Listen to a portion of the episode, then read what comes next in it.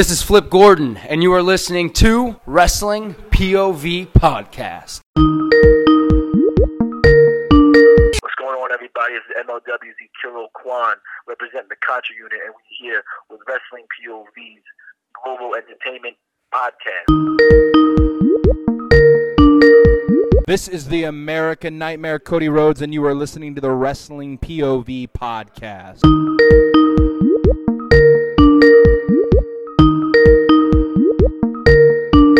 What's up? This is Jeff Cobb. You're listening to WPOV Global. Hey, sports fans and wrestling fanatics. Welcome to another edition of Wrestling POV Global. I'm your host, Legend T. James Logan. With me, my co hosts of the hour. We're talking about the gentleman, Elio Canella, What's going on? and our other co host, Ant the Liberated. What's happening, POV Nation? Well, you know what, guys? Uh, it is for guys being locked up. There's so much stuff going on. First of all, I gotta say, Ant, you, my man, are one busy cat. I listen. I listened to your MMA show, and that's got. I know what it's like for us all to get together and make time for this show. Yeah.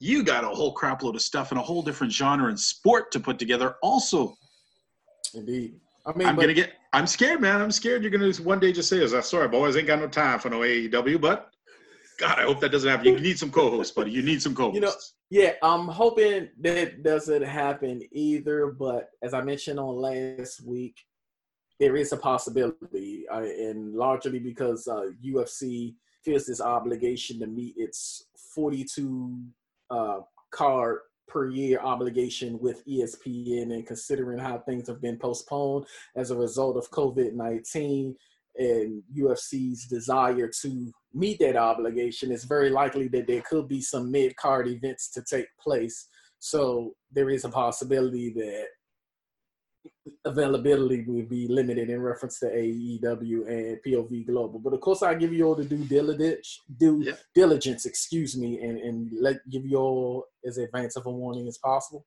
well, well, just let us know that you're just Yeah. gonna. You'll at least come on when you can. Oh, of course, of course. Yeah. Come on now. All right. So, and Elio, how you been doing there, buddy? Um, I'm doing good.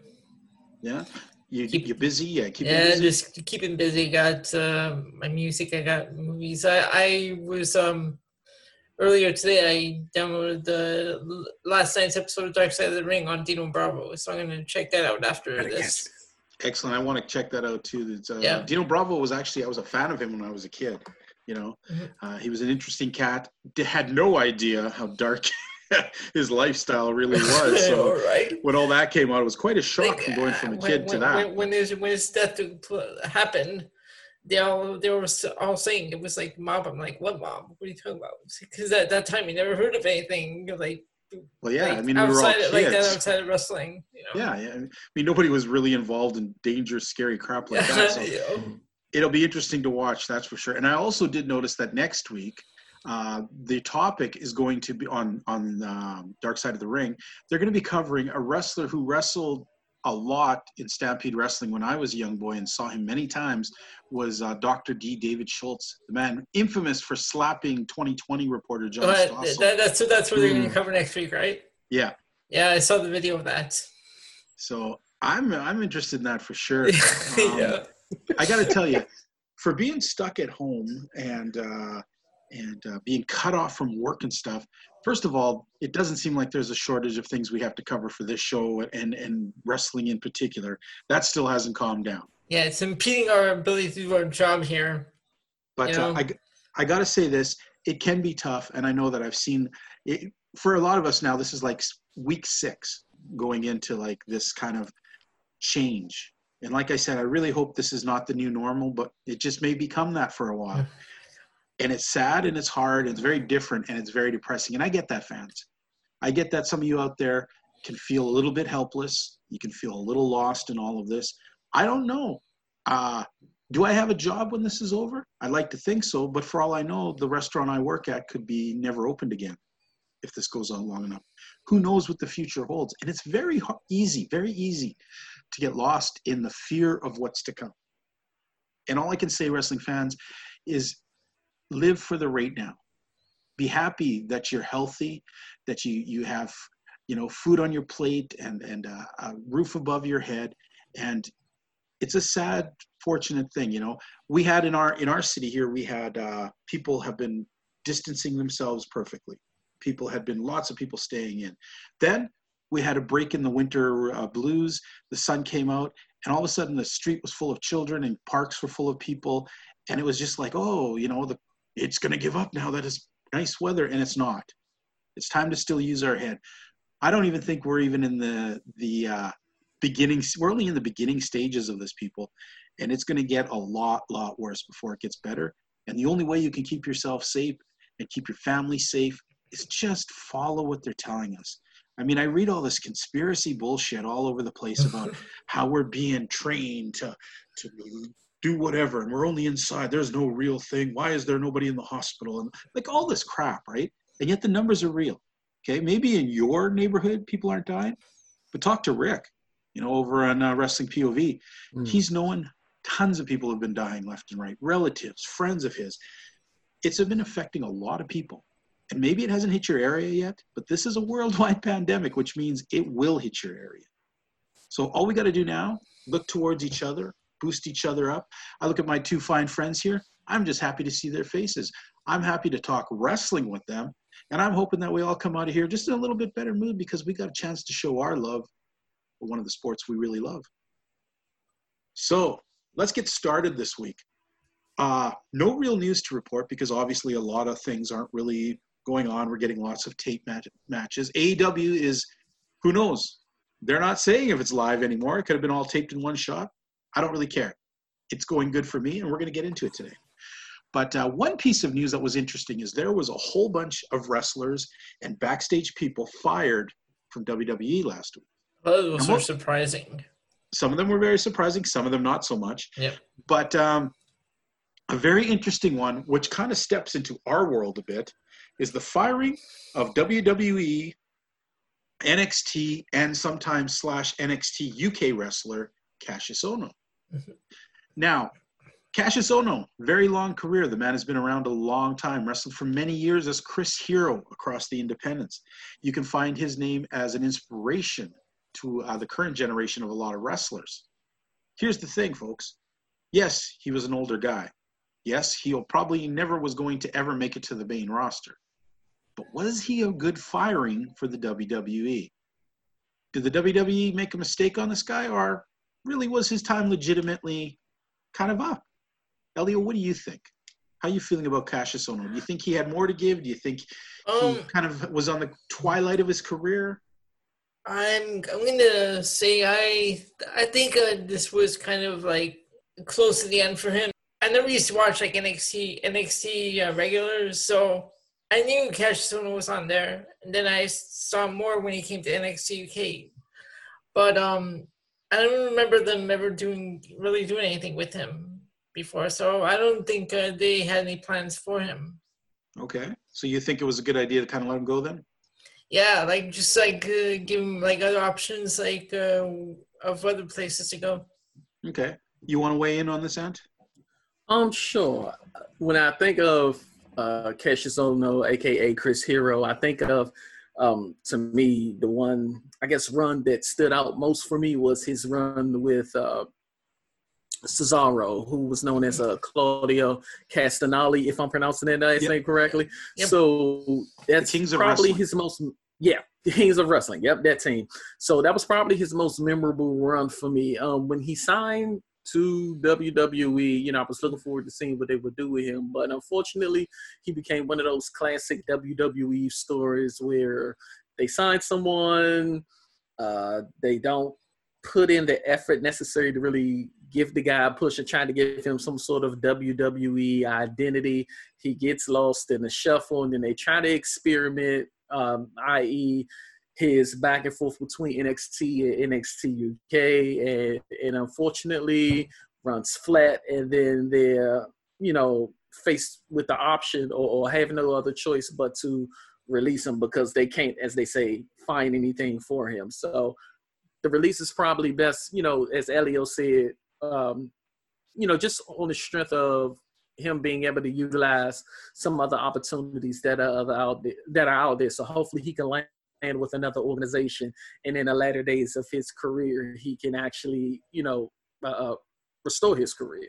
Okay. Yeah, like um, I I want I don't know for sure, but I wonder if they feel about him the way they do. They look if they look at looked at him the way they look at Cesaro, because uh, apparently they don't really like Cesaro much. It seems that way.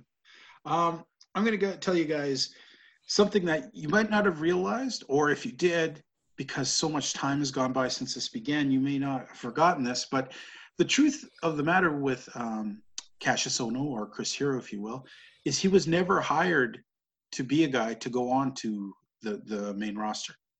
That was a known fact. When he came in, it wasn't his job to become a superstar. Oh. It wasn't his job to become um, he was actually brought in as a player coach.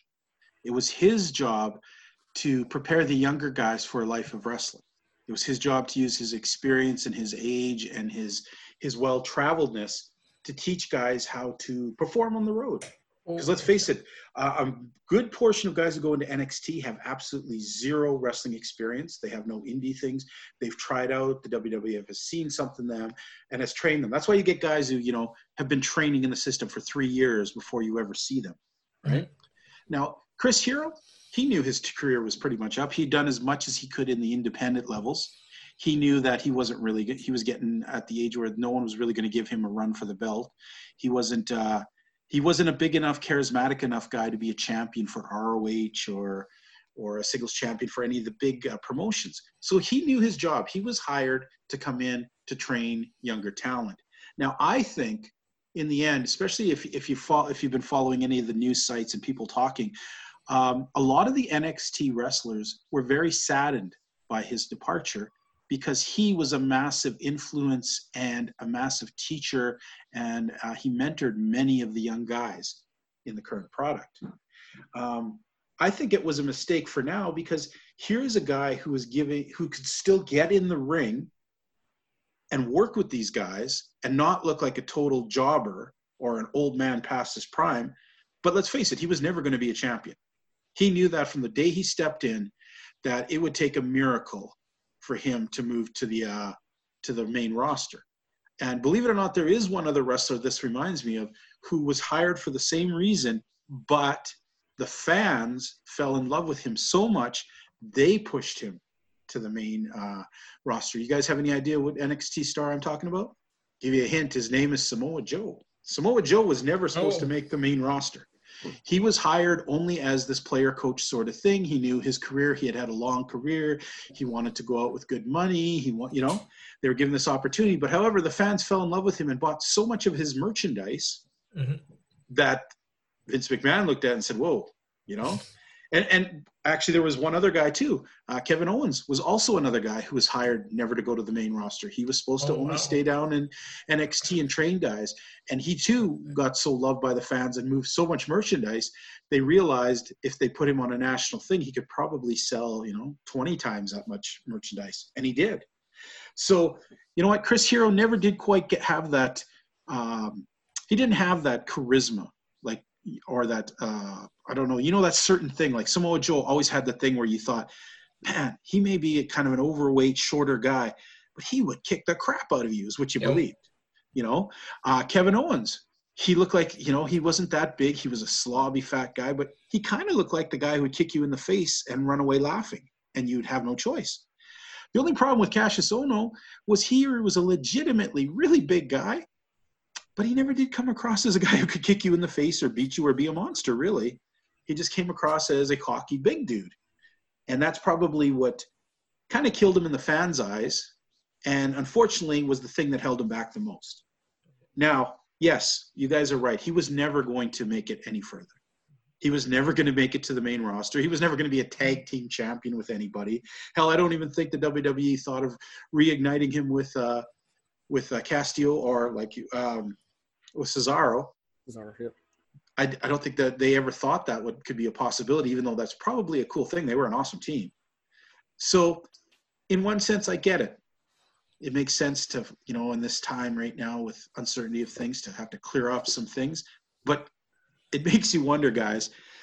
Do you really think he was making that much money that he saved any he saved them any money by firing him? I'm sure you could have bought like 20 of him for one Russo. or Rusev. You know what I mean? So I, I don't think it was a good idea. I don't think firing any of the guys in NXT is a good idea right now, just because they make so little compared to the main roster guys that you can use them, bring them up to Raw, use them, and what you're paying them is a fraction of what Zack Ryder makes. You know, like so. Uh, I think it was something that was going to come eventually. I think it's a bit sad.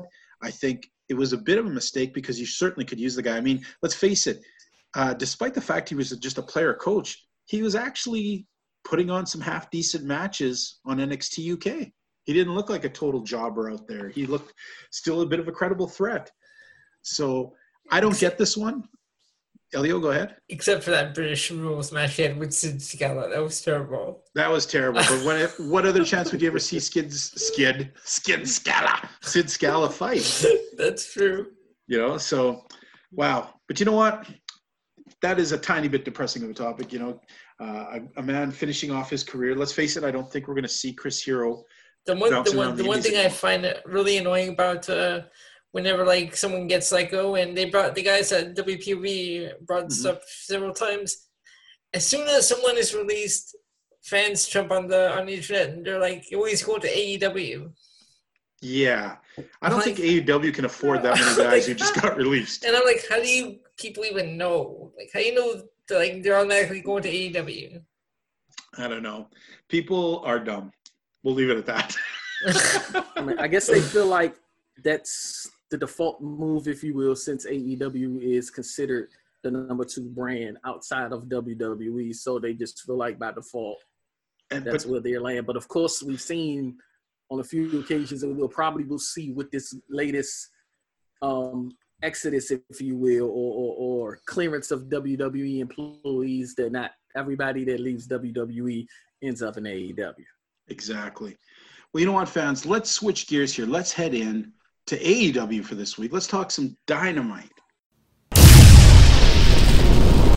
And first off, as we open the show and we're looking at, I'm going to say this. I know we had some disagreements a little bit about what we saw last week's show being. I know Ant was extremely disappointed in it. Elio was kind of on the fence of it, and I was a little more positive about it. We all had our different points of view of why. Mm-hmm. My idea was we saw a whole different kind of production, and I had to admit that it was a weak amount of wrestling that went with it. But I saw a potential that maybe they could bring this together, this new kind of thing mixed in with some good wrestling would make it a better show. And I don't know about you guys, but I'm going to say this week was a tremendously good show. What do you guys think? This was fun. And I agree. AEW this week was definitely fun. All right. Well, let's uh, let's start off with uh, looking at AEW. We of course had Tony Schiavone and uh, Chris Jericho as our hosts again this week. Mm-hmm. Um, still digging this pair. These guys are pretty funny together. Do you know what TJ? Don't you know? Don't you know when now it's not Schiavone, it's Skivone. Yeah, you can call it that, but I can never remember these things. So I'm going to stick with Tony Schiavone. Uh, Scavone, oh my brother. Uh, how about this? T- sorry? Yeah? I'm sorry. I'm willing to go far enough as to say that this is the best commentary team that AEW has offered us in its short existence. What? You don't think Excalibur? Anyways, yeah, okay. Good point. Even Excalibur's mom is home with her little mask going, I hate my son. No, um, now, talking about interesting um, production values, what did you guys think of the opening segment with Cody sitting in that control thing, looking at the different competitors in the upcoming tournament, and the kind of voiceover going, um, sort of like, oh, how would you say? doing his monologue of each of his different guys and his fitting in in the whole picture of this. And what did you think of this? I enjoyed it. Uh, for me, it was nostalgic. It gave me a GI Joe slash Transformers Teletran One type situation where you're sitting and you're observing, you know, your enemies or your forthcoming or potential enemies on this mm-hmm. big jumbo screen, and then you have, um, I guess, uh, kind of like a voiceover of the computer that's analyzing who it is that you're facing and what to expect. And I loved how he, you know, went into giving some, I guess, analysis on the remaining participants of the tournament and then concluding the segment by suggesting, yeah, you all are who you are, but none of you have the will to win that I do. So I enjoyed the opening. It was effective. Do you think it made uh, Cody look good? Absolutely, it did. Okay. Yeah, this was a, everything thi- this was a good opening. I really Okay. enjoyed this opening. It was uh because I we've never we've never seen anything like this like so far on AEW. So this was a, a really great way to open the show. And and and I hate to say it, but it was kind of nice to have a break from Jake Roberts this week. Okay. All right. So yeah, I, I thought this was a pretty interesting thing. I was curious about what you guys were going to think about it because I got to admit that uh, it had the potential of just bombing terribly. I don't think it did, but it had that potential. Uh, next, we had uh, a little look at uh, Sammy Guevara talking about uh, his upcoming match, followed by a look at uh, Darby Allin. Uh, Got to say, Darby Allin's promo this week a little more interesting and a little more palatable than what we've seen in some of the, the last couple weeks. Uh, this leads in, of course, to their match, uh, to who will, you know, to move on to the next round. There was some interesting stuff in this match, you guys. And, uh, you know what? How about we'll have Elio? Elio, what, what did you get out of the, uh, the Sammy Guevara losing, by the way, to Darby Allin match? So this was a good this was a great opening match. I really like that one spot Sammy brought the ladder out from under from under the ring. He did a dive, which I don't know how he got up after that because that was crazy. That dive onto the ladder. Well, because wrestling's fake. No, I'm just. But yeah, uh, and of course, the Jericho on commentary during this match was great. okay. What do you think, Ant? Really enjoyed the match. Um, once again, WW. I'm sorry, AEW's officiating completely So goes out the smart. window. The use of weapons, it amazes me. I mean, once upon a time, you put out a ladder in a non-ladder match that results in a disqualification. Not the case in AEW.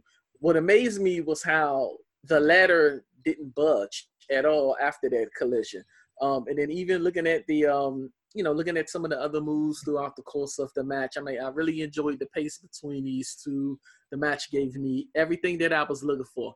I guess if I had to find something to to gripe about, it will be the abrupt ending as a result of that Last Supper pin. It just seemed like it came out of nowhere. There really wasn't any setup to it. I know early in the match, you know, the story was told with Guevara's ankle and him taking the boot off to alleviate the pain and the pressure on it. But I mean, the Last Supper pin just came out of nowhere. It was no setup. It's just all right. Here we go. Last Supper pin. One, two, three. Darby Allin wins.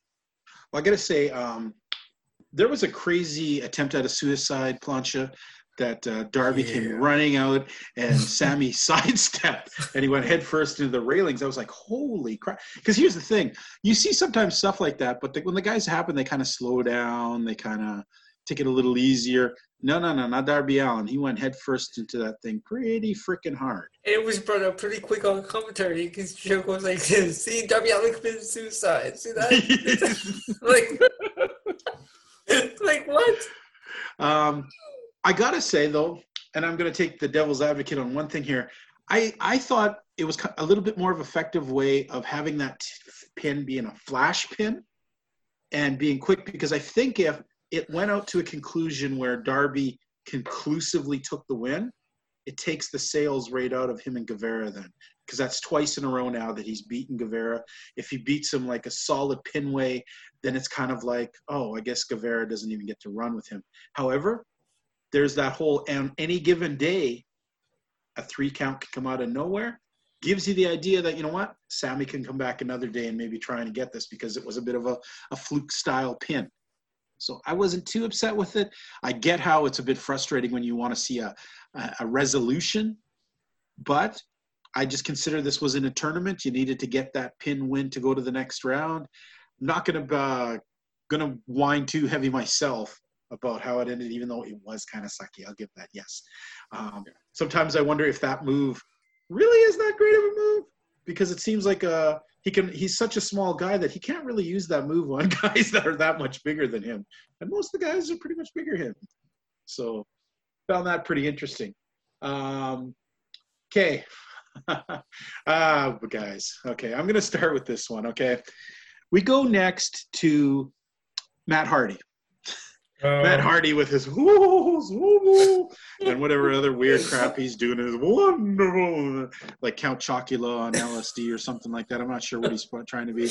Um, as I'm watching this, I'm thinking, am I too old? Is am I not getting this crap? Like I, I'm really can don't understand why they let him do this. However, I gotta say, by him just halfway through stopping and talking normally, and and kind of really discussing the thing between him and Jericho and the Elite, kind of ruled, kind of lured me in a little because it gave me that much a much much needed bit of reality that sometimes I'm just things go way too far for me with Matt Hardy that I just like.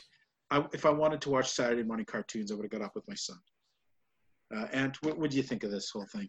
Um, I think what saved that vignette, if you will, is when we got the alter ego of Matt Hardy, unbreakable, if you will. But Matt Hardy that's more subtle, more relaxed, um, more human. So, you know, for him to even call out Chris Jericho and Sammy Guevara in, in a circle and him saying that he will go through him and any and everybody else to know to get his hands on Chris Jericho. I thought it was a nice little twist to give us an alter ego of sorts. So if they continue with this and do so in a way that is entertaining and it's not an abundance of broken Matt Hardy, then I can get behind it. Okay.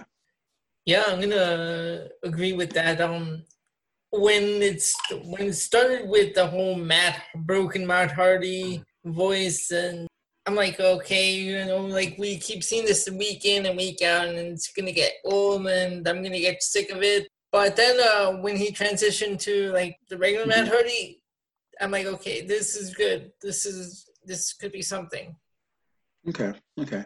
Um, speaking about interesting segments that may or may not work, I actually have been kind of enjoying Taz breaking down guys' attacks and movement things. Uh, looking at the the V trigger and the Snapdragon of uh, suplex of uh, Kenny Omega, I thought really kind of highlight the fans the importance and the effectiveness of these two moves. Um, I think this is something I want to see a lot. I want to see Taz taking a good look uh, we take for granted of people's moves, but when they're broken down like that, it gives them such a credibility and interesting factor.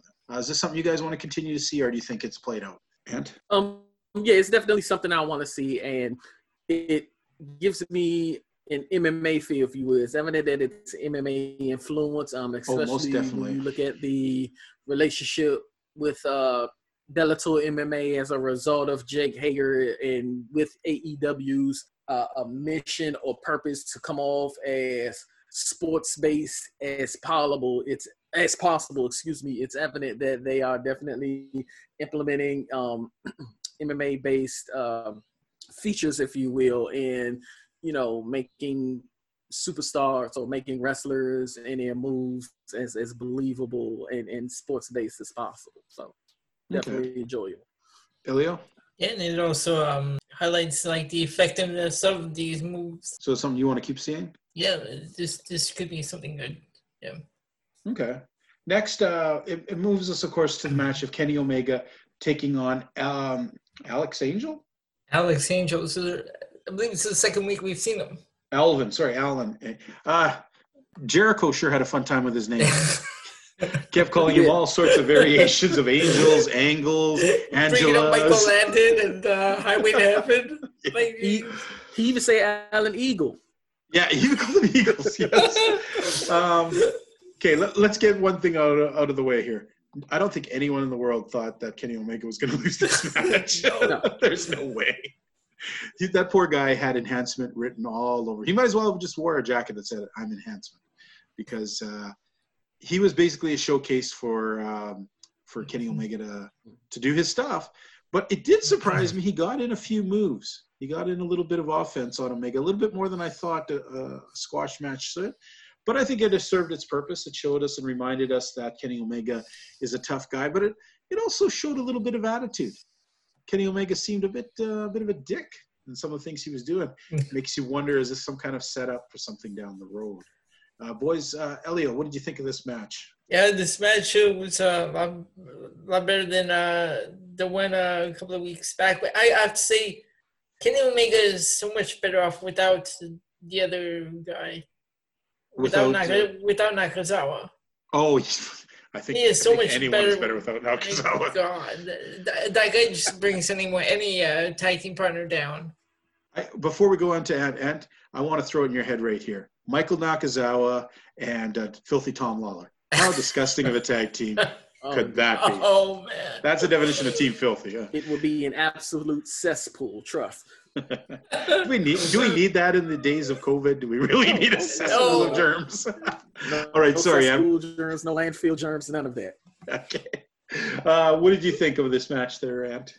Um, I enjoyed the match because we saw an aggressive side of Kenny Omega that all of us are fans of. I mean, we all feel as though Kenny Omega can spare us, you know, the goofiness that we've seen in previous matches. So to see him take this aggressive route, very enjoyable. Um, I also liked how he allowed, he, um, I'm about to call them Eagles myself, uh, allowed the fact that he allowed Angels to shine. I enjoyed that. Like, not too many enhancement talent are doing springboard stunners off the middle rope. So, Yeah. you know, for him to get in some offense, it was enjoyable. I'm not sure what's going to come of Angels moving forward, but it was nice, you know, for us to see that he could do more than be on the receiving end of, you know, Mhm. a squash, of a complete squash, should I say. My only question is okay, we see Kenny Omega come out there with the tag team belt. We even hear a reference of Omega and Adam Page being now the longest reigning tag team champions in AEW history. So I can't help but ask, where's Adam Page? Well, he, he's uh, sitting out, so their lane reign could be longer, and they can stay Oh, champions. no, yeah, you're right. Uh, I think that kind of stuff is ridiculous for a company that's less than a year old and claiming he's the, the longest running tag team champ. Well, I would hope so. You're, under a year old. Come on. How many tag team champions are you going to have in a year? Like, although, look at New Japan, where it seems like they changed the heavyweight title. Every new team who gets in gets a shot. You know, yeah. gets it for a month or two. Um, you know what? This leads to something that I really enjoy. Plus, I you know I know this guy, and uh, I've been very happy to see him progressing. Uh, I thought the, the the video package on Scorpio Sky was pretty endearing and pretty well done. Really, Yep. really captured a lot of his of what he's about. What do you guys think of this little package? No, I'm not asking about Scorpio Sky's package. I'm Uh-huh. asking about his. I thought this was a, I thought this was a good video video package. Um, Mhm. it it gives you like insight into like Scorpio Sky how he got into wrestling. That was a good video. Just uh, gave him the insight. Okay, and I enjoyed the pa- I enjoyed the package also. I guess for me, the only issue is that it reminded me of Britt Baker's Rules of Fairness a week or so ago, where Oh, it seemed like the package had more to offer, but it just stopped at him noting that he joined SCU in 2017, and we never saw anything of Scorpio Sky again. So hopefully, in the forthcoming episodes, we'll see a conclusion of what started, but we'll see. Fair enough. Fair enough. Now you know what? Speaking of guys, uh, squashes taking a beating. Orange Cassidy taking on Jimmy Havoc Oh, spends the first half of his match on his back, getting the pus kicked out of him. Did you guys think there was going to be a moment in this match where you thought, okay, this is all this, they're just destroying uh, Orange Cassidy's character here? Because I mean, if he doesn't do anything, this is it for him. I mean, this was his chance to shine. yeah, this was his debut match on on AEW television. So it's like, uh, they really gonna make him lose his first first match out? Well, it was a possibility. And you know what? Um, it did turn out to be a competitive match at the end. But, man, I'm not sure how much I can take of uh, Orange Cassidy when he wrestles great and then always falls back on his ridiculousness of his character. Like, you know, he beats the crap out of Havoc, goes to the top rope, and then pretends to fall asleep to do the, the press, a very sloppy press. Uh, what are your thoughts on this match, Ant? Um, it kind of went as expected, and I only say that because you know when you look at what Havoc did to on last week with that whole fisherman DDT thing. I mean, you knew that he was out to hurt him. Um, you know, he was not trying to put on a wrestling clinic. I enjoyed what Havoc had to do. He was out to be dirty and hurt Cassidy. Um, thankfully, we did see some sort of mounted comeback uh, take place, and and again, of course, he's got to project that he is the sultan of slothfulness, if you will, you know, and then him hitting that lazy splash off the top rope. I mean, we're going to see him being him despite, you know, his ability to wrestle. So it kind of went as I expected. I just, you know, was looking for a little more than an inverted roll up pin. But again, it is what it is my hope again though is that there is balance moving forward. Like you can't give it so much slothfulness of Cassidy that we completely lose sight of the fact that, that he can actually wrestle. Okay. Uh, what do you think, Elio? Yeah, this was this was a good match, but again, we know we know he can wrestle, but then I I just hate when he uh, falls back to his uh, just uh, ridiculous characteristics, like what Ancha said, where he's like falling, pretending to fall asleep on the top rope, and like the kicks to the shin. Mm-hmm. Yeah. Yeah, I gotta admit, I was really afraid. How would that have worked if he pulled that slow motion crap on Jimmy Havoc of all people? Wasn't sure if that was going to happen. Was a little bit worried about it.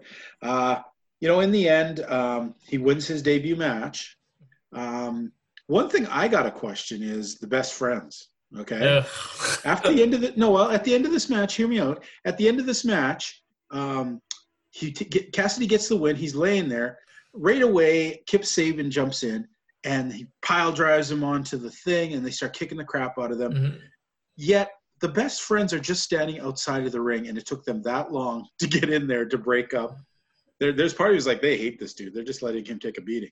Doesn't sound like best friends to me. No, it if sounds they, like best friends and the annoying little brother. If they, if, if they were best friends, they would have gotten in there sooner. Didn't you guys find that odd? Because they were in there so long, I kept saying, "What happened to the best friends? Weren't they just there?" And then they came in, and I'm like, "What did they just stand back and watch them take a beating before they decided to get in?" Because it kind of looks that way. And I know this probably this is probably further along in the show, but the interview they had in the back after. Okay. uh, it made it made me really hate Chucky T even more. Yeah, such a uh, goof. yeah, you know, like uh, I, I forget I forget what he said, but he was trying like all cool before they left. I don't know. You can dress a pig up, but you can't take him out. Sorry, Chucky T. We should have kept you home, buddy. Um, yeah, I mean, this match is what I expected. Uh, I expected a little bit more in the comeback, though and so that was slightly disappointing. The last question about this, uh, Ant, did this put uh, Orange Cassidy in a favorable light for you, or is he still down in the what the hell category? Still need to see more balance when it comes to him. I want to see him wrestle more. Okay. Elio? Yeah, same. I'm gonna. I'm still on the fence. I need to see more from this guy because all we've seen up to now is his uh, ridiculous um, whatever, whatever you call it. yeah, whatever, whatever you call, call it is right. okay. So we need to see more before I can actually uh, say whether or not. Okay. Next, coming up, we had MJF doing a what started to look like a COVID 19 public service announcement. yeah. To morph in him talking about how people are all sad they don't get to see him wrestle much. All of a sudden, all of a sudden, MJF's. He, uh, wow he really knows how to make people hate him, doesn't he? this was a great example of it. He really knows how to make you hate him. Um, then we move on to Lee Johnson versus Wardlow. And before I rip this one to shreds, Ant, you want to tick this one up? Yeah. Um. Again, for me, when it comes to Wardlow, I don't have this expectancy for him to be this in-ring general. His mm-hmm. role is an enforcer. He's MJF's muscle and what he does in the ring further supports that. Uh, he went in and threw mm-hmm. Lee Johnson every which way but out of the ring, um, and, and he served his purpose as being a muscle. I just hope to see more out of Wardlow moving mm-hmm. forward. Like I'm not expecting him to get belts or anything of that nature, but you know, if you're going with him being a bruiser let's see him wreak some havoc. Let's see him do some damage and hurt some people. Okay. Okay, Elio. Yeah, we need to see uh, more from uh, Wardlow and because um, uh, we last time I, I, remember seeing him was that steel cage against Cody. Mm-hmm. Yep. Okay. So um, go ahead. No, I'm seeing so uh, yeah, we have we have to see more from this guy. Okay. I get the feeling, and I hope it's not a true feeling, it's a bad feeling I'm getting, is so much in history of wrestling. There's always the big dumb, s- big dumb guy who comes out and is effective when he works with a team thing. But the truth is, he's not very good at all, and Hmm. it's just a pure power thing. I hope that isn't what we're getting from Wardlow because it's pretty boring. I don't really find it credible. I don't find it that interesting. So hopefully they'll do something along those lines because I, I just I just can't buy into the over muscled guys who don't really have any kind of wrestling knowledge or training. I, I hope that isn't what we're getting from this guy. Okay, um, Brodie Lee, good old Brodie Lee with a uh, Mm, a promo where he's offering some guy a mask. They never show us who the guy is. Yeah, Do you think they'll ever show who the guy is? I don't know. We're conducting interviews now for the Dark Order. Um, hopefully, that's the beginning of a storyline and not just uh, to keep it fresh in your mind. Uh, Brodie Lee, I know people aren't too happy with the new Brody Lee. I got to say, he talks too much, but when he's not talking, I can buy him as a bit of a monster. Mhm. Uh, what do you guys think? Has Brodie Lee uh, blown it all with these uh, promos he's been doing, or is he still got uh, life in him? He still got legs in there? I think he does, honestly. Um, when I look at this vignette going into the match, this to me was as enjoyable as his debut. You know, before he Mhm. came out and attacked SCU. All the other vignettes where he's taking the shots at Vince McMahon and you know he's berating the Dark Order members and getting upset with them because they're coughing while he's eating or whatever the case is. Mhm. Spare me all of that. If the Dark Order is indeed this organization that is supposed to take losers in life and make them into winners, make you know, transform Yeah. them into winners, stick with that script. And this is the feeling that I got from this video package. There's this young man who got a voicemail from his girlfriend that she no longer wants to be with him, and he's reflecting on his glory days in college football, and he's wondering where's his life going. And so I guess he's in a place of desperation and feels like desperate times calls for desperate measures. He reaches out to the Dark Order, fills out the application, has a meeting with Brodie Lee. They're both getting to know one another. And, you know, for him to give his measurements 6'2, 240 pounds, it suggests to me that a new member is coming forth that is going to be highlighted if the Dark Order and AEW's booking team you know stay consistent in you know telling this story and eventually unveiling who this next member is and that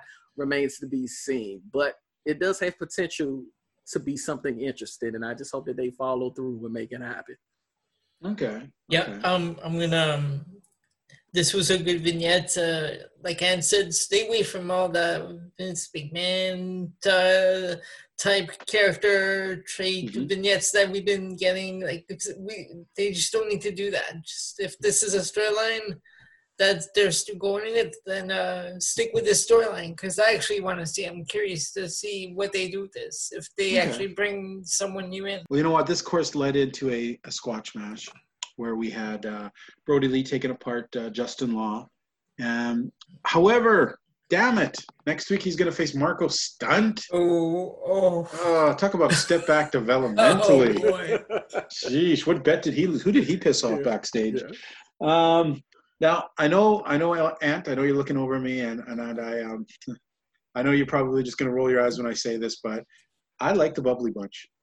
I like this, the the the. Wait, The vignettes you, to you're not, you're not alone. I like it too. That was fun.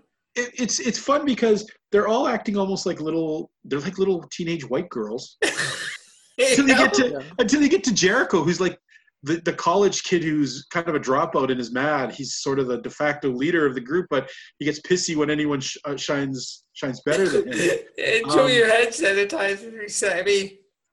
And I've got to admit this.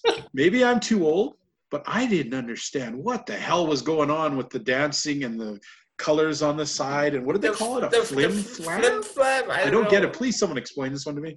Okay, so there's this new social media trend known as the flim flam, and it's recorded by way of TikTok. And what happens No, is oh, that TikTok. Don't get me started on everyone that. in a household they get in line, and so when the music plays, one by one the person steps up, and then they do this arm pulling maneuver, and then they do a drop type of dance move, and then they veer off.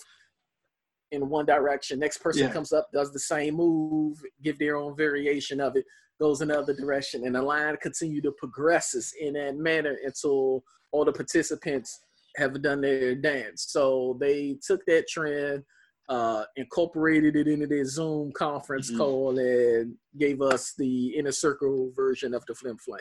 Okay, see now the flim flam part I didn't know about when Ant mentioned TikTok. Yeah. I know TikTok because I see a lot of these WWE superstars. Uh, well, they're well, this whole all this is going on with the isolation. They're all on TikTok. Yeah. Okay, okay. Now I'm super old because TikTok is not a clock. yeah, anyways, I gotta admit, uh, I like the bubbly bunch. Uh, okay, when this thing was happening and the colors and shit, I was laughing my head off, enjoying it. This is what makes these segments work, okay? But that being said, I had better not see it next week. It's only a one-time use thing. Give me something else next week. Last week they had the funny things with Jericho and the weird time cuts. This week it was this dance thing that made you go, I don't know what the hell's going on. It's funny as hell, but what the, you know?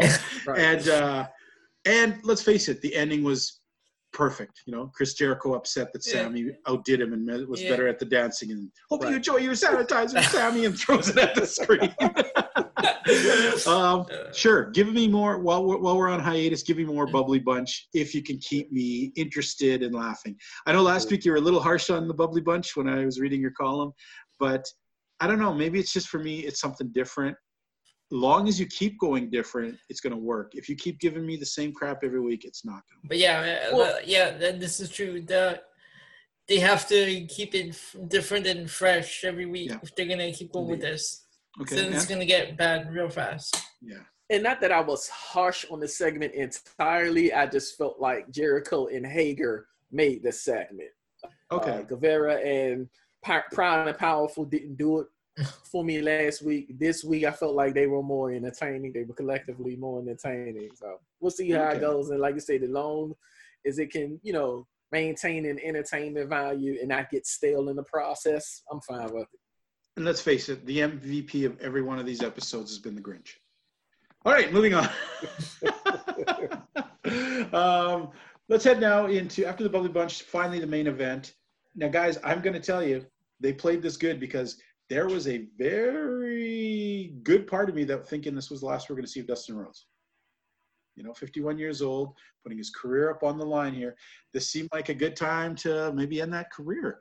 So, but well, I'm going to let you guys talk about the matches, and then after everything happened, I'm going to tell you what I got out of this match and what I think it was, why it was done this way. All right, so let's start off with the Ant. Ant, uh, we're Um, looking Dustin Rhodes against uh, Kip Sabian. If I had to use one word to describe the theme of this match, it would be contrast. Contrast in size, The, the bar. contrast in styles. And I feel like the both of them came together with their respective uh, skill sets and brought forth what I thought was a great match between the two. Um, I am still impressed with Dustin Rhodes. I mean, I may sound like a broken record, but No, the fact no, that he can perform the way he does at age 53, it impresses me. And I like that even though the structuring of the at least final four of this tournament has been predictable. At least it's been entertaining in the process and it's been enjoyable to watch. And I like what they're doing with Dustin Rhodes. I like that they he's getting like one last hurrah to be remembered as credible of a wrestler as possible. Because let's face it, in his run in WWE as Gold Dust, you know, there was buffoonery involved, and so he's trying mm. to rid himself of that and implement, you know, another legacy that results in him being viewed as a respectable figure in the industry. Well, you, you said a mouthful there about uh, uh, his presentation because let's face it, coming into WWE, he just looked like an old washout. He has Yeah. really put on some really impressive things while being here in AEW. Uh, Elliot, what do you yeah, think? yeah. This was a great match. It's uh, it's good to see uh, Dustin Rhodes still going at uh, his at his age, uh, I, I like this Dustin Rhodes uh, so much better than his old Gold Dust or other weird uh, gimmicks they, they had him doing. Now you know the, the, you guys haven't mentioned one thing though is Kip Sabian. I mean, finally got to see a little bit more out of Kip Sabian, and you know what? He's not that bad of a wrestler. I actually uh, enjoyed what I saw in there. But uh, let's face it, uh, you know, Dustin looked really good, he did. and uh, and I got to throw this back for one second. You mentioned this earlier. The refereeing in AEW is the drizzling shits because, I mean, take a look at they had a whole segment where the referee was pushing back Dustin, which allowed uh, Penelope Ford and um, what's her name, Brandi Rhodes, to do a whole crisscross, blah blah blah, take down, roll each other out of the ring, and the referee didn't even turn around once. Come No on. intervention from the ref whatsoever. Yeah, you know, I love that when you make so much freaking noise, you pick it up on the camera, but the referee who's standing five feet away didn't hear a word. Like, Come on, that, that is too much. Too much. Um, so now, where does this put this? Well, that puts us with uh, Dustin going up against the Murder Hawk. I mean, you know, it's a you know it's a serious hawk when it's a murder hawk. We're not talking an assault hawk. We're not talking a joke hawk. We're talking murder hawk. Wow. I'm Oh, getting okay. ridiculous here. But Lance Archer next week going up against uh, Dustin Rhodes. Um, now here's the way where I think now it makes more sense when I thought about it why Dustin had to win this in the end. I mean, there's nothing to be gained with Kip Sabian taking on Lance Archer. That's really not. If anything, you if you want to squash Kip, then you've already killed any momentum. Um, but you just can't have a great competitive match against the Murder Hawk because that isn't going to make sense. Mhm. My prediction here now is I think we are going to see Dustin take like a hellacious beating, so much that it's going to concern Cody and either throw him off or even play the thing where maybe Dustin's going to take a little time off because, you know, he's going to have to evaluate his career because the Murder Hawk just about murders him. I think that's the good storytelling there. I still think, uh, you know, on the flip side, so I, I'm just going to say this and I'll let you guys pick your quick um, predictions here. So that means I am putting uh, Lance Archer to take out Dustin Rhodes, and I'm going to take. Uh, oh, should I do it? Should I pull the trigger? You know what? I'm going to pull the trigger here. I'm going to say Darby Allin somehow squeaks by Cody Rhodes next week. Just to be a dick, just to be different. It probably ain't going to happen. I probably look like an ass here. But just maybe to prolong Cody versus Lance down the road, I think Darby's going to go into the next round. And what's your picks? So, uh, as I mentioned earlier, the predictability of this tournament was evident as soon as the bracket was set up. And I say that because we knew that Archer would face Dustin. And we knew that Cody would face Darby because there's history in every regard. We know that Darby and Cody have a history, Mhm. and there is a history of sorts that can be elevated between Dustin and Archer. Off the bat, Jake the Snake and Archer made their intentions known, uh, made it clear that Cody was their target. What better way to finally take a hold of their intentions or make their intentions more clear than to attack Cody's brother and do so in a way that could either affect Cody's psyche to a point where he won't be able to perform like he should, which could result in a loss to Darby, as you mentioned, or trigger him in a way where it takes him to this dark place. He wipes Darby out completely, and when they meet in a finals, we see an all-out war. But any way you slice it, the potential storytelling involved is great. In reference to my actual picks, I'm going with Archer over Dustin, Cody over Darby, and then we're going to see Cody and Archer in the finals. And I feel like Archer takes the win in the championship. Well, it's so weird that you brought up the brackets uh, predicting because when I saw the brackets, I thought, man, Shawn Spears all the way. Anyways, going on. well, I couldn't say that with a straight face. Sorry. Who, by the Uh, way, Elliot. held up a sign saying that Sammy Guevara owed him money. That was his highlight of the night. Yeah. and Chris Elliot. Jericho, yeah, send me over some ass kicking. okay, my predictions. Cody over Darby Allin and Lance Archer over Dustin Rhodes. I'm going to see Cody and Archer in the Oh, final. boy. So you know what? I, I may look like a freaking genius or a freaking asshole. Either way, I'm going to be freaking whatever happens at the end of this. So, boys, all in all, let's rate this week's show on our scale of report card from A plus all the way down to an F. Elio, what are you giving this week's show? I'm going to go with a. I'm going to go with a B. A B. Mm. How about you, Ant? Make that two B's. Ooh, I would almost say three Bs, but I'm going to give a B plus because Okay. there wasn't anything in this entire card where I went, "Oh my god, this freaking sucks," which has happened a few episodes. Well, just about every episode, there's always at least one thing that makes you want to just like, see, I had hair. I pulled it all out because of some of these episodes. So I'm going B plus. We got a B, B straight across the board. Uh, obviously, an improvement this week. Boy, you know what? Maybe this will be the first time in how long that we're going to vote AEW. I'm going to have to go check out NXT uh, to see how it did this week to give our votes over to the POV guys. Uh, this was a hell of a good episode, Hell hella good. So, uh, and I mean, not great. I mean, you're still you don't have the best wrestlers and everything. They don't have as many wrestlers as WWE has, but with what they were using, I think they put on a pretty good time. So, Ant, thank you for dropping in with us, man. Uh, glad to always hear your stuff and really stoked about your MMA show. Plug it away to the fans first who are just uh, tuning in and didn't know that you were doing it. Thank you so much, gentlemen. Truly appreciate yet another opportunity to discuss all things AEW. Um, this week coming up will be episode number two of MMA POV, and I will be uh, joined by one of my closest friends from college and possibly my permanent co-host. His name is Deontay Hardy.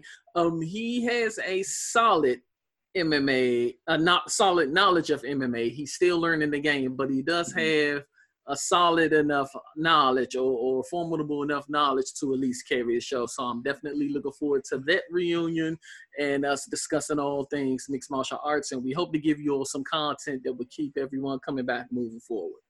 Excellent, excellent. Well, thank you for joining us this week. Uh, we wish you the best of this week's coming up episode. We're going to be excited to see what that's all about. And uh, we look forward to seeing you next week, brother. So thanks for joining us. Thank you as well, gentlemen. Looking forward to seeing you all as well. Stay safe out there, please. Excellent. And you know what, Elio? Why don't you tell the people who want to write in to get any kind of information, to give us any kind of comments, to, to drop a line, to, to say anything you want, maybe respond to some of our polls, where would people be able to get a hold of us, Elio? So you can do that by going by writing to us at uh, Wrestling POV Podcast on Facebook, Wrestling POV One on Instagram, Wrestling POV on Twitter. Excellent. Well, fans, uh, we're going to go off, take a quick little break here. And uh, when we get back, we're going to talk some MLW. We're going to talk some NXT UK. And uh, I don't know, we'll just like insult some wrestlers we don't know. That seems like a fun thing to do. So, fa- folks, not facts, folks, after me do a little TikTok dancing, we'll see you guys uh, in the next segment. Hey, folks, welcome back. You know what? Every uh, episode I, lately, I've been flogging and acting like uh, I'm all surprised, like, hey, Elio, did you know? But you know what, folks? There are wrestling t shirts available for Wrestling POV podcast. Yes, there's not a global one yet, but there are four different available colors and designs at prowrestlingtees.com. You can get these things, fans. Support the show, support us with all this COVID stuff on. We're starving. No, we're not starving. But the fact is, uh, we just love to see your fans to keep spreading the word and the love of uh, of our show. And who knows, if we start selling enough of those, maybe if we can get enough people asking, writing in, maybe we'll start a global shirt too. That would be kind of cool to see. Uh, anyways, as I mentioned, there is an MMA show that is weekly here, the MMA POV show. We have the Wrestling POV podcast show, which is happening the regular. They're the guys that cover all of uh, WWE related stuff. Got four great hosts over there. You got two. Well, you've got Anton or Ant the uh, Liberated, who been filling in with us doing the MMA show with his second episode coming up with another host. Hopefully, this might be his uh, his co-host going forward. We'll see. We're wishing him the best. And of course, you have the, the two of us. You can find us uh, on Facebook You can find us on Spotify, iTunes, iHeartRadio, and Podbean. So uh, keep uh, keep your eyes out for all these kind of great shows. Our network seems to be getting bigger and bigger all the time. Uh, but let's now take our attention and take a look at uh, WWE NXT UK episode this week.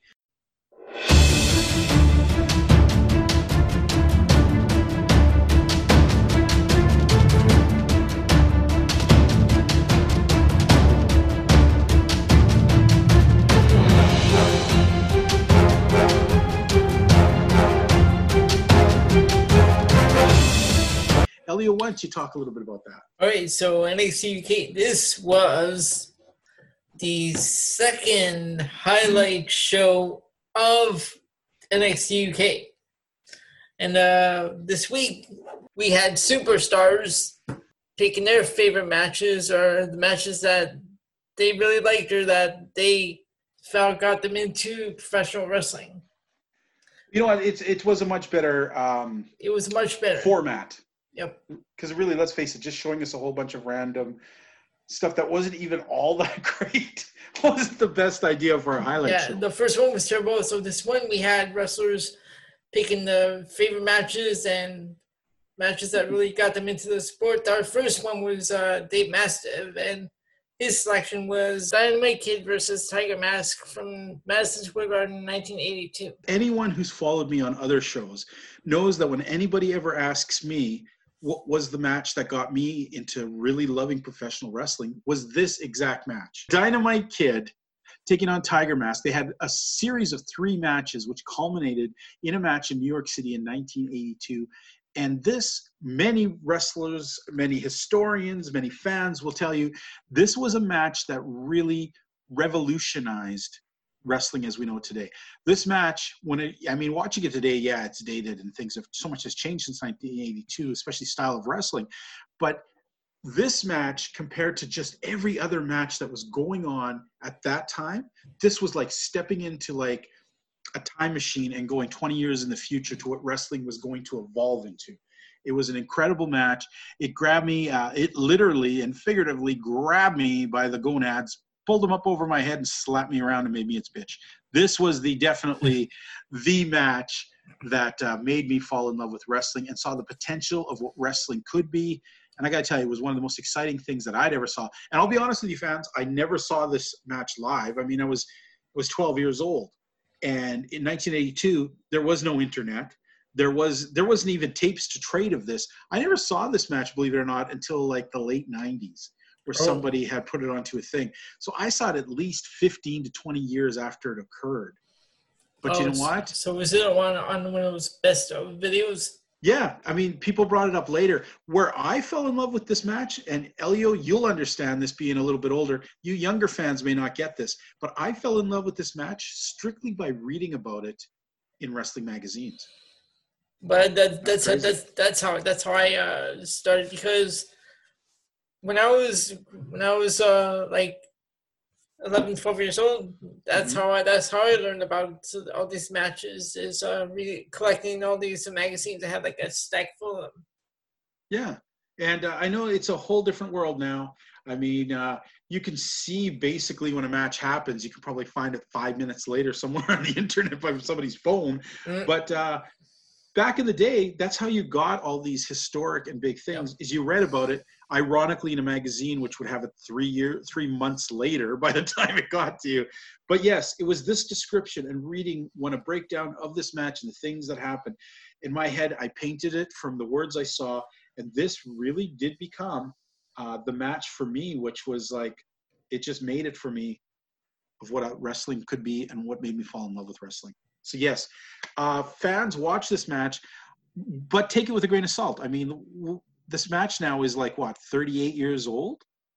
Wow. It, it it's uh, it happened like almost four decades ago. A lot has changed in wrestling, and when you say when I say it was revolutionary, and you watch this, you may go, "What? This looks like a step backwards." But take it for the time it was. It was leaps and bounds about what was going on at that moment. Maybe today it seems I'm a little actually, bit I'm thing. actually go back and watch that again. It's it's a it's an amazing match for its time. Give it that. All right, Elio, go on. I'm sorry. Uh, next one was um, NXT UK Tag Team Championships, and Kenny Williams um, came out to uh, answer uh, the challenge uh, put out by Grizzled Young Veterans, who said that uh, he had no partner, so they weren't going to defend their titles. Yet, just because Amir Jordan was out with an injury, doesn't mean that there wasn't there wasn't a second uh, tag team partner, and uh, Kenny Kenny Williams brings out Noam Dar. Yeah, I know. Fans, you can't see me right now, but I've just got my head on my shoulders and shaking it. Um, I don't even. I don't. You know what? I'm not even going to say anything. You, you you can talk about this want. I, I'm just. Uh, there's really nothing to say. Uh, this, this match was. I, I can't even imagine uh, Noam Dar and Kenny Williams as tag team champions. Just no. No, no. Okay, go on. Then uh, there was um, they had one match that I really remember. I I remember this match match so well that I remember the date that it aired, which was October third, I believe, 2019. Okay. Uh, Tegan Knox versus Kay Lee Ray. Yes, That was a Yes. great match. it was a very good match. Yes. Thank God uh, the stink of Noam Dar did not destroy the whole show. Um, very good match. Very good match. And actually, a match worth highlighting. Sorry. Yep. And then uh, we have from regular NXT, William Regal versus Cesaro. Another actually very good match. Interesting stuff. See, this is kind of what you want in a highlight package show, you know? Mhm. I mean, the problem I had with last week's highlight package show was the fact that, yeah, it was more of a perspective of history. It was like the beginnings. They had no one that we really knew. Yeah, and nobody was even developed. Guys weren't. So it was a harder thing for me to watch. This was actually standout matches, and I know you know what, as as as hard as I am on Noam Dar, the match wasn't actually that bad. So, but it was interesting. It was interesting enough that I don't know. I'll let, go on. I, I'm sorry. I, I Well, it, well, that's uh, that's really uh, I believe that's all the matches they had. Where it was only four because it was like a really Mm-hmm. short show. now But um, yeah, I guess it must it must have been something for there must have been something there for it to be featured on a highlight uh, show. now I got to ask you. Uh, what do you give it on the report card this week? Um, gonna I'm gonna go with a B because it was a lot better than last week's. Last week's was just not good. You're giving it a B, so you think it's on the same level as AEW show was this week? Not so much on the same level, but if for a highlight show, it was all right. I'm going to give it a C. Okay. okay because um, it was okay it had some really good matches but i don't think it was ex- well just in the nature of being a highlight show you know it had that super great match that Right. for me was like a memory but you break it down it wasn't for today's standards maybe not the best match in the world and the other matches were okay but there was nothing spectacularly mind-blowing going on there so I, i'm going to give it no i'll say b minus i say b minus You're giving it a B. Okay. all right uh, let's move on now to mlw guys man i keep telling you to watch mlw I I keep opening- report. Oh my. all right let's get into this Folks, I've been trying- I, I read your report, man. Oh, this show. Then I saw it. Was i was i harsher than was i too harsh? No, go okay okay. Folks you're in for a doozy here. This week's mlw um wow. It uh we're going on the super series thing still. We're down in tijuana mexico. We're seeing some matches. Um I find out in the beginning, and this I always hate when this happens when they announce the two matches on the show or three matches, and they tell you the undercard matches and the main event, and all you think about is, man, I wish I didn't have to watch the main event, or uh, the undercard match is much more interesting, which it was this week, and I kept hoping maybe I was wrong. You had three matches, right? Two, we only had two, Two. matches, Oh, wow. and uh, wow, I was right on the guess with this because the first match was interesting, but that second match was a piece of crap. And let's get to it. Let's get to it, okay? Um, we start off because I'm gonna. I don't usually like to go over everything, but you have to because this was an ongoing thread. It starts off with Mance Warner saying how he's tired of Alexander Hammerstone screwing with him, so he's going to get his payback. this, now this was became- a good promo, good opening. This- it was a good opening because this also set the foundation of these two guys fought the entire show, intersped behind everything going on. They were Yep. continuously fighting until even after the main event. uh, to the culmination of what happened. Um, good stuff from Mance. Uh, we'll get to what Hammerstone says later. He, he had his moments. Um, finally, a Douglas James promo where I was even more interested in him. It's a lot of passion and fire from him, and Mhm. this is what we need to see from the guy. Uh, did not like how they jobbed him out, however. He gets in there with Averno. Now I know I don't like Averno. yeah, I mean, I remember Averno from CMLL back in the day. He was like, Okay. uh, he was a mass wrestler then. Yeah, he still has mass. He was a pretty big bad guy, and he gave a lot more. I mean, mm-hmm. watching this match, it was just like Douglas James worked so hard, and Averno just kept punching him in the face or doing some, you know, underhanded maneuver to take the top back. And the worst part of this is, despite the fact that Averno did not have a mask on, dude, he was so unforgettable. Like he was so forgettable in this match that if you were to line him up with a bunch of other Mexican wrestlers without masks and tell pick, tell me pick out Averno, even though I just saw the match, I couldn't do it, man. You know when they introduced when they, when they introduced him and he came out of the ring, I was like, "Who is this guy?" Until, until I didn't know until they had his name on screen. Yeah. Well, you've got to, that's going to happen a lot in these kind of like, you know, if you're not familiar with Mexican wrestlers. Now, I knew Averno because, like I said, he was a big time player years ago in CMLL. Okay. Um, not impressed with him today. Was very impressed with Douglas James, but really hated him having to uh, lose the match to Mhm. keep the series tied up. Um, okay, now this is where I start getting annoyed. Oh, An interview with Davey Boy Smith. oh my god. Now, I like Harry. I've known him a long time. Okay, he's a good guy, and he's. I get it. He's pretty green with uh, with interviews, Mhm. but man, he looked so uncomfortable in this interview, and the stuff he was saying was so. Whoever wrote him the script, you deserve a bad slap in the face because this was terrible. Logic out the effing window here.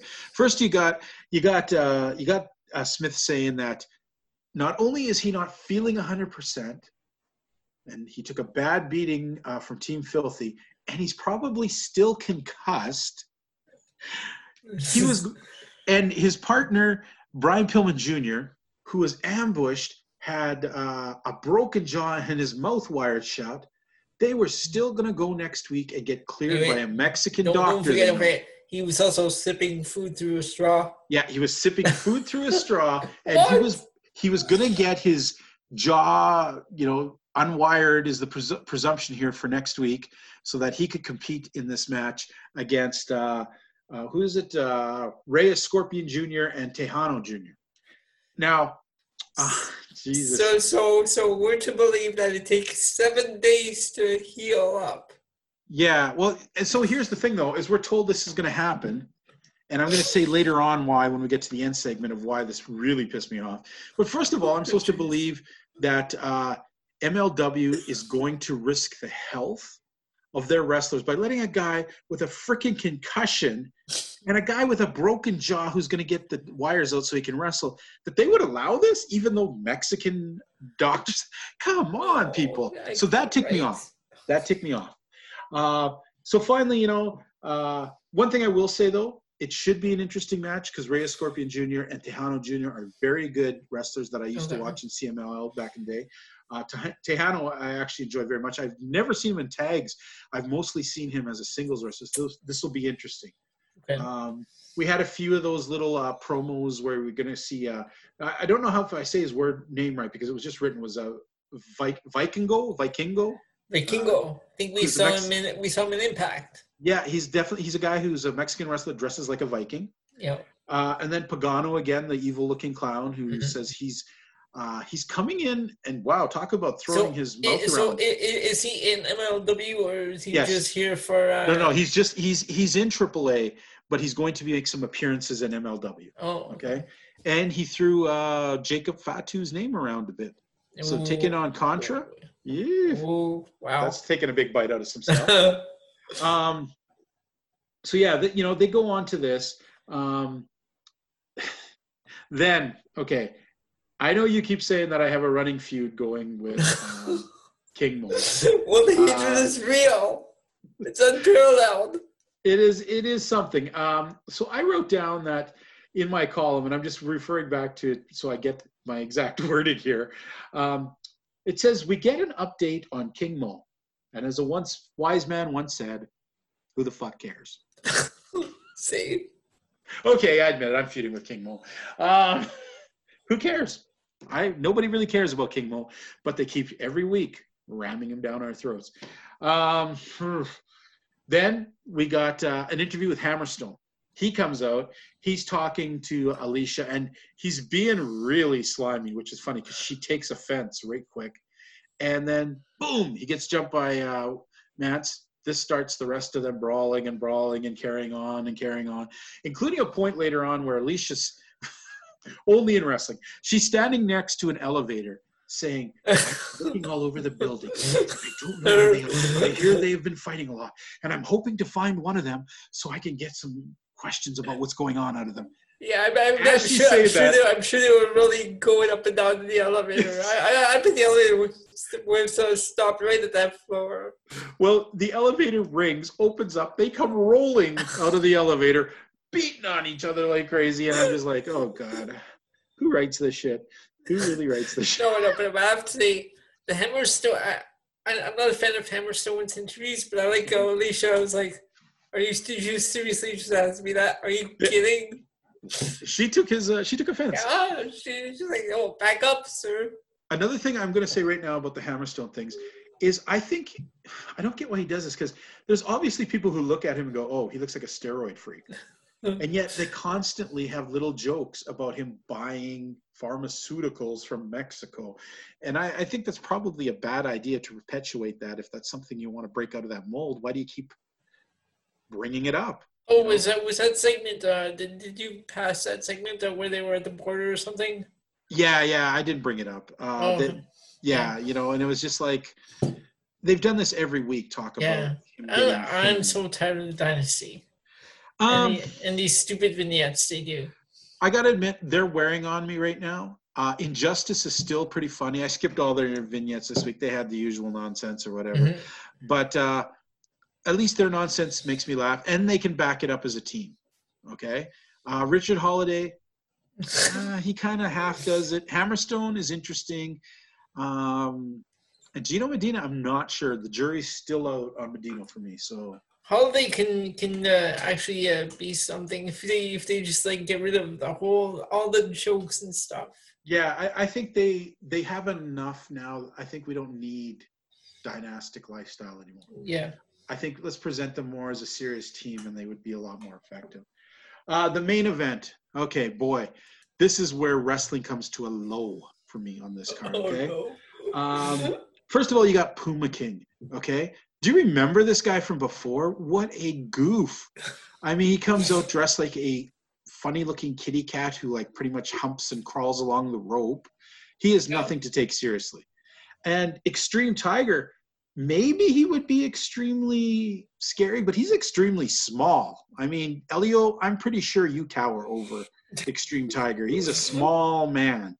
So I don't know why they thought this would be a great tag team for a main event, I got to tell you who's not a good tag team, and that's the the team filthy representation Oh here of Tom Lawlor terrible. and Dominic Garrini. Wow. Terrible. First of all, first of all, watching this match, I could not point out to you, Elio, why Tom Lawlor was the former champion. Because man, he did not look like anything worth anything out there. He looked pretty bad this episode. Yep. He didn't do jack. Uh, Dominic Garrini managed to make boring even more boring. and uh, I, I noticed this a lot. They're a terrible team. They would set up a guy for the pin, and then the other guy, instead of standing around to block the other person coming in, would just walk out of the ring, and the pin would get broken up by one of the, the other idiots. Uh, just terrible basic tag team match. They did not look like anybody who should even be talking about the Von Erichs, let alone trying to challenge them, because they may have got the win, but it just looked like shit. They did not look like a very effective or strong tag team. And I was not impressed. Not impressed at all. Um, and by the way, t- like we br- er, mentioned earlier in the show, uh, Tom Lawlor, don't don't stick your mouthpiece in your crotch. That man. is so- that is disgusting. jeez. We, we, Uh. we, we, we've talked about Britt Baker and her uh, finisher, the and her lockjaw finisher, but Yeah, This give is me even ten more lock. Give me ten lockjaws over the Yeah. frickin' ugh. And I wish I could say this is where uh, the idiocy ended for me, but this is what really got me the most. We cut Oh, to the no. end.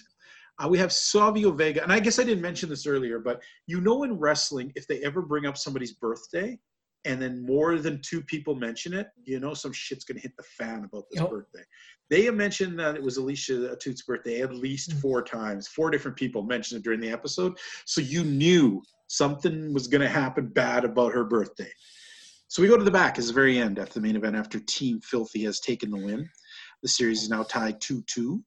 Uh, Savio Vega, which I don't understand why, uh, gives her a cake and uh, puts down um, puts down this cake. Uh, all of a sudden, in come brawling, just like in wrestling, in come brawling. Um, uh, Mance Warner and Hammerstone. Hammerstone and Warner, and it end, culminates with uh, Mance ramming Hammerstone's face into the cake. He's sitting there, and let's face it, it's a cake. They have been fighting now, as we're supposed to believe, for more than half the episode. but we're supposed to believe that when his cake got set in the face, it knocked him out because he just laid there. I mean, he's been fighting in elevators up and down the things, but pushing in his, I guess, cake is his kryptonite because when his face went into there, the fight was gone. He was done. Put a fork in him. He's done. I don't get it. Okay. So then, then, uh, Savio and Mance both say, "Hey, I wonder what that take like. Take cake tastes like."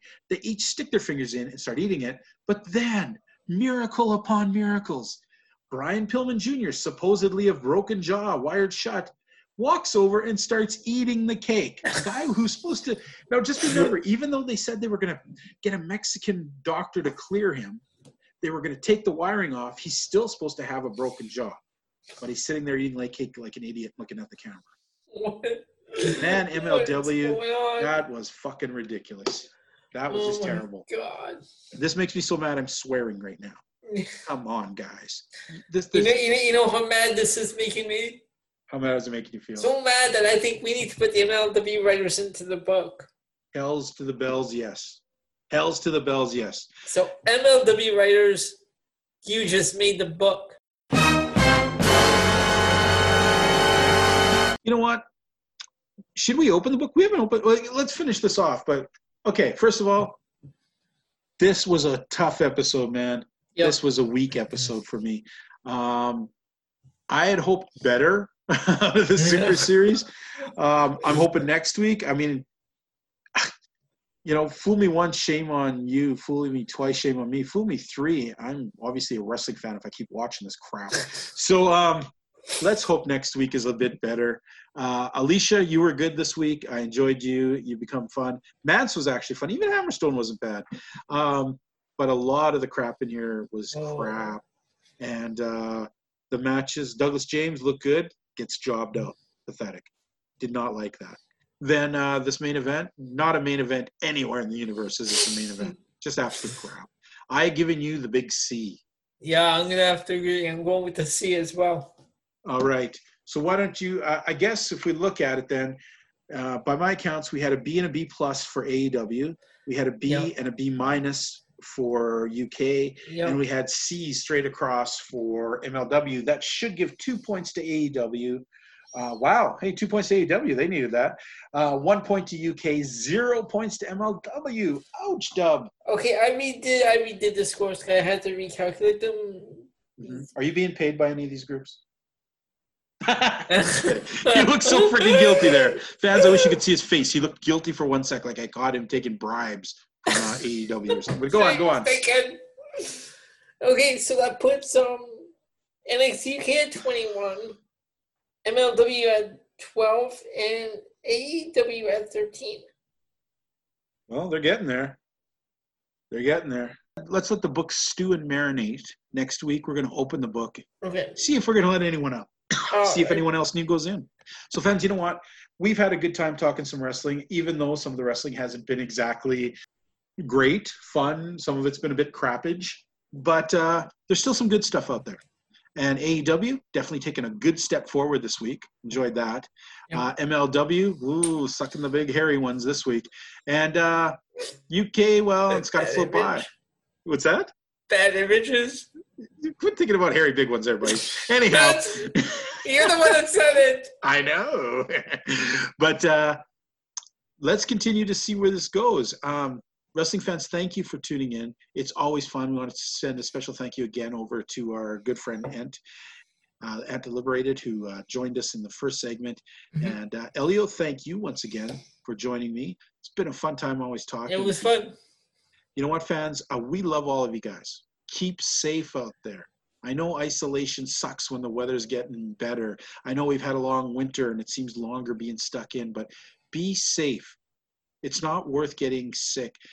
Maybe you don't know. There are people who uh, who are young and have gotten this thing and have died. There are people who have been old and gotten this thing and survived. You know what? Don't play the statistics. Just stay out of the game. You don't need to take a risk we can get through this a lot quicker if we all isolate and we keep ourselves healthy and clean. This will pass a lot better than us getting affected and dragging on and on and ruining. Mhm. I, I get it. It's not cool. So many of us are out of jobs right now. So many of us in Canada. So many of us are just being paid. to I would have been. around. I would have been in the library today uh, teaching. Uh, Mhm. if if all this uh, wasn't going on. yeah, I would have been at work with all my friends, laughing and enjoying life instead of sitting at home wondering, should I clean the toilet? Should I bake a bread? I don't know. You know, uh, it's not a new norm that I'm enjoying, but the thing is, it's got to be done. I have to bite the bullet and do it because if we take the sacrifice now, it's just like the ant and the grasshopper, man. You make the sacrifice now, it pays off in the long run. You don't want to be sitting around sick and having nothing because you blew it all because what you wanted to go hang out with a friend. Mhm. Not worth it. Not worth it. So stay safe, folks. Stay stay safe. Watch wrestling. There's still lots of wrestling popping on, and uh, we're enjoying it. We want to say a special hello this week. I'm going to send out a special hello to let's see, where would be good this week? This week, let's send out special hellos to the people in Australia and New Zealand. Down on the southern corner of the world, you two are being affected by the COVID. We get it, uh, but you know what? Uh, we're all in this together. Elio, Yes, after sir. we get off the show, I want you to find three friends, text them hellos, and just tell them you're thinking about them. And I'm going to do that too. I'm going to find right. three random people on my list that I haven't talked to in a while, and I'm going to tell them that I miss them and give them some hope. And you what? All of you, I give you that challenge this week from uh, Global here. Go onto your uh, friends lists, find three people, text them, email them, whatever. Just take three random people that are friends of yours, remind them that they're important, that they're your friends, you're thinking about them, and you're wishing them best we all do that, this will be a lot easier for us to get through this hard and scary times. So thank you very much for joining us. Tune in next week. And guess what? Uh, Elio, you, Sure. I didn't mention this, but I've booked us for an interview Monday night, me and you, to, to conduct an interview over Zoom with a professional wrestler from uh, the north of the United States named Vince Steele. Oh, He's a big, scary boy, and uh, we're talking like one of those big 350 pound, uh, massive uh, championship dudes. We're going to be talking with him for a good 10 minutes. Uh, so, folks, next week, you're going to hear that interview intersped with our show. We look forward to seeing it, and uh, have yourselves a great night. Elio, yes, say sir. good night to the good people. All right, fans. We will talk to y'all next week.